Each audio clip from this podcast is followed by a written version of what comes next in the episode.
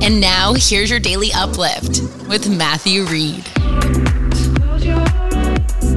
It's Matt. A little good news here today. Your daily uplift. Uh, it's a story about an older lady out in Minnesota her name is Linda Taylor. She was about to be evicted from the house that she's rented for 18 years, uh, but her neighbors found out and they decided to pitch in and help her buy that house instead.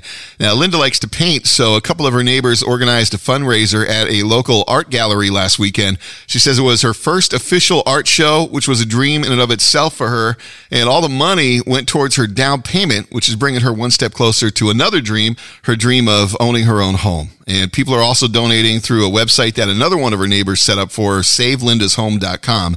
And as you can imagine, she's just overwhelmed by the whole thing. I always been in the neighborhood doing volunteer work and artwork, and I'm just a mother of the neighborhood. It makes me feel so wonderful and good. So, Linda's neighbors and all the folks who've been part of this effort, you are the most amazing people on the planet today.